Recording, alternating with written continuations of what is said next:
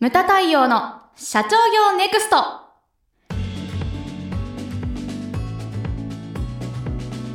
皆様こんにちは。ムタ太陽の社長業ネクスト。番組ナビゲーターの奥脇彩です。太陽さんよろしくお願いします。はいよろしくお願いします。今回は第20回ということでえ前回に引き続き会社繁栄の道理を知るシリーズ第2弾となりますえー、前回は、えー、現業の戦略戦術の見直しと強化を行うことと現業の売上利益の再構築を行うことの2つをお話しいただきました、えー、さて今回ははい、はい、残り3つを。3つですね、はい、3つ目になるわけですけれども、はい、儲かる新商品を作り出すこと、はい、これよくですねブーム商品とか、えそれからロングセラー商品とか言いますけれども、はい、やはり我々としてはブーム商品ではなくロングセラー商品というのをこう狙っていただきたいと。そうですね。ブームってやっぱり怖いんですよね。はい。なんかいろいろ昔あったじゃないですか。こうたまごっちが流行ればね、はい、たまごっちも増産増産して、それでこういきなりブームが終わったら、この在庫の山どうしてくれんだみたいなね。やっぱりそういう会社っていうのは私入居してからこの20年でも結構見てきたんですよね。だそういうのを気をつけなきゃいけない。ブームっていうのは逆に怖いなと、はい、終わった時が怖いなというふうに思っていただきたいと。はい。でもですねロングセラー商品持ってればいいかというと、ええ、例えばですねそのロングセラー商品一つが売上の8割を握ってたら、はい、これまたこれはこれで怖いと、うん、まあ、会社としては危機感を感じていただきたいなというふうに思ってるんですよね。ですんで理想を言うと、はい、この定番商品、はい、ロングセラー商品と、準定番商品っていうのが、合わせて全体の6割ぐらいっていうのがまああの安心感というか会社としても安定感があるんではないかなと。で残りの4割くらいが、この1年でこう入れ替わっていくみたいな。考えてみたら例えばねあやちゃん、はい、我々もセミナーとかやってますけれども、えー、定番セミナーっていうのがやっぱりですね、ね、こう埋めていくと6割ぐらいなんですね。はい。えー、あとやっぱり時事的なものが必要であったりとか、うん、こう今ね株のね、ね、勉強会ですとか、はい、どうなる日本経済とか、やっぱりそういった時事的なものをこう入れていったりとかして、4割ぐらい新しいのをやるというような感じになってます。でそういうのがやっぱり必要なんですね。えー、でよくこう一つの商品取り出して、はい、こう成長期成熟期衰退期っていうのこれはみんな知ってることですけれども、えーはい、やっぱりその水面下で何が大切かって言ったら、えー、次期主力商品のまあ研究期開発期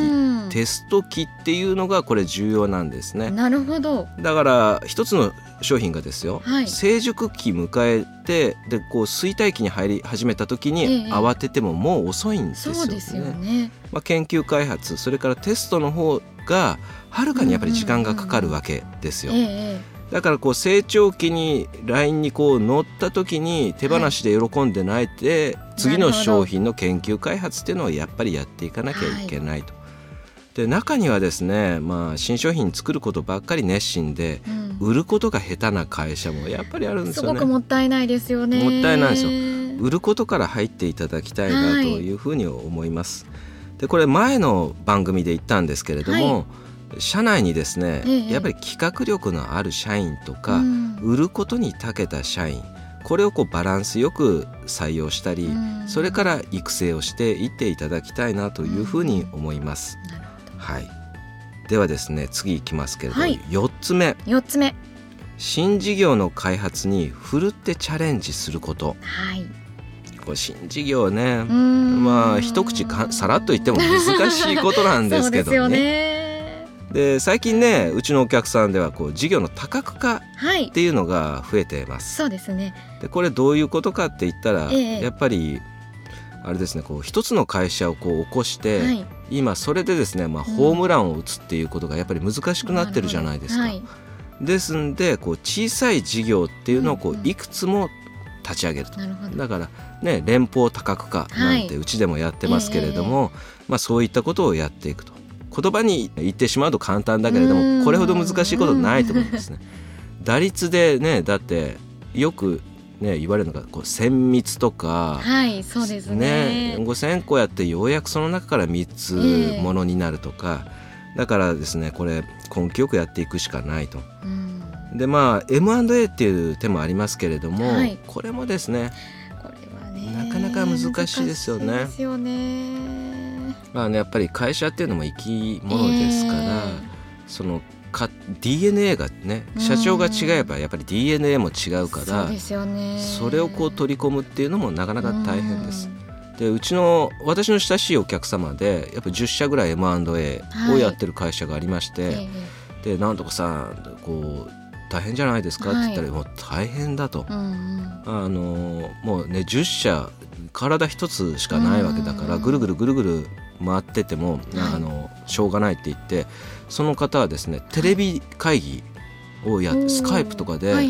会議とかをやったりとか毎朝ですね、やってますね。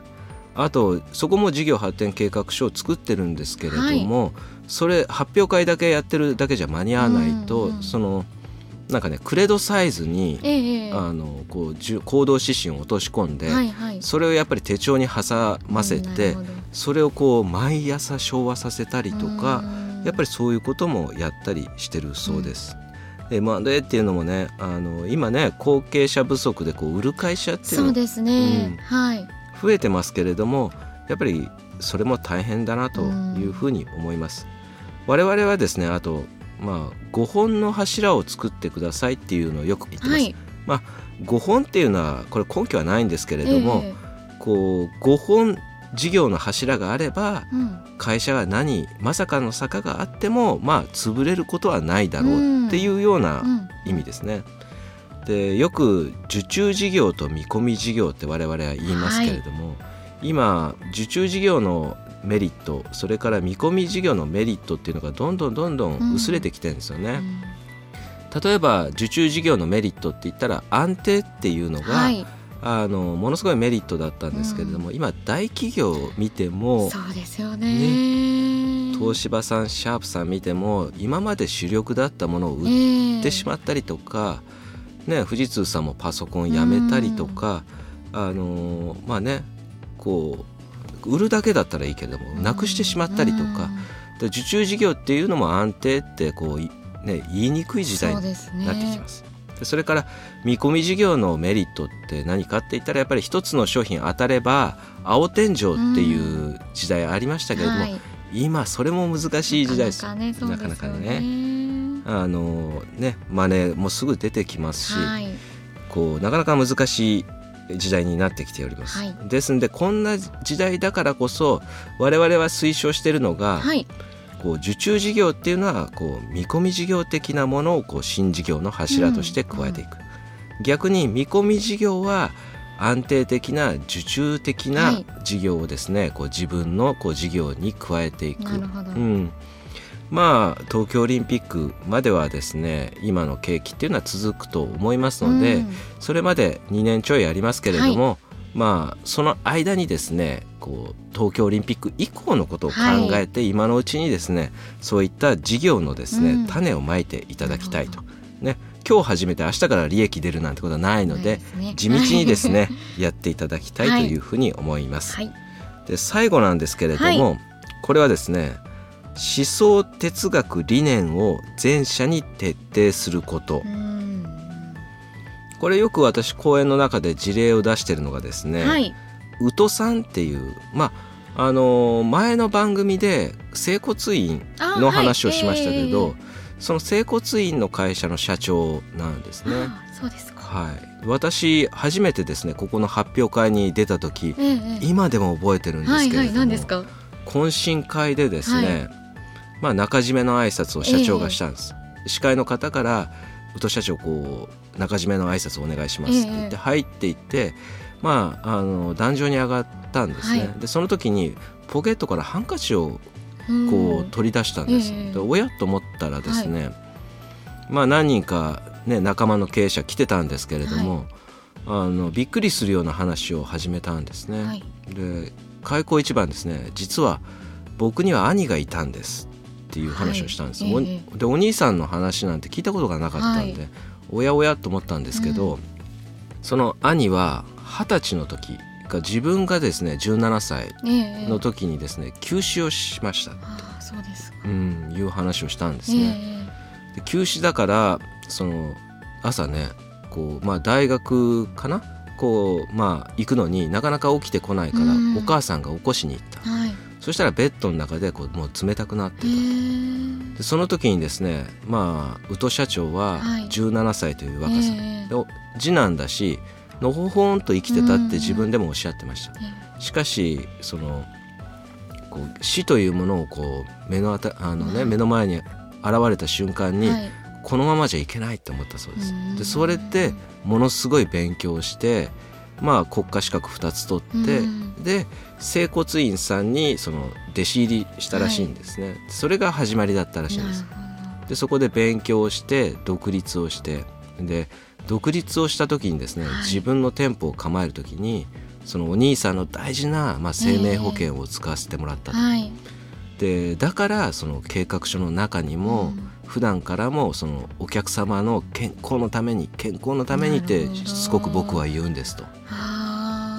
で自分と関わる社員さんにもあの幸福になってほしいと、はい、それをこう綴ってある計画書だったんですね。はい、それをですねその宇土さん泣きながら話し始めたんですね。で我々も涙が止まらなかったし、で聞いてた社員さんたちもですね、まあ、懇親会中締めの挨拶なんで、はい、みんなほらグラス持ったりとかやっぱりね、えー、お皿持ってたりする人もいたんですけど、はい、こう丸テーブルに置いてですねみんな泣き始めまして。その時私聞いててですね、はい、ものすごい一体感を感じたんですね。でその時確信しました。この会社はやっぱり大きくなるっていうふうに確信をしました。それがもう56年前の話なんですけれども、はい、今やっぱり着実に店舗数伸ばしてましてこの間はですね池袋の駅前にオープンして、はい、その前はですね新宿西口にオープンしたんですね。で新宿っていう、まあ、駅は世界一の乗降客数らしいんですね。だからそこでナンバーワンを取れば世界一だっていう。はい、はい、それは社員も夢があるじゃないですか、えー、おっしゃ世界一。いや嬉しいですよね、うん、でそういうですね、はい、やっぱりね整骨院さんね、2000年から比べて今整骨院さんの数っていうのは2倍にも増えてるというふうに話をしましたけれども、はい、そんな中でもライバルがどうであれうちは大丈夫だトンネルの先に光を見せられるような経営者。そういったものをやっぱり目指していただきたいなと。やっぱり思想哲学理念。これ社員さんって共感していただけるともう力以上のことをはっきりしてくれたりするんですよね。はいやっぱりこういうのある会社ない会社っていうのは、おのずと結果が違ってくるんではないかなと。いうのがですねこの最後の話でした。はい、はいムタ太陽の社長業ネクストは全国の中小企業の経営実務をセミナー、書籍、映像や音声教材、コンサルティングで支援する日本経営合理化協会がお送りしました。今回の内容はいかがでしたでしょうか？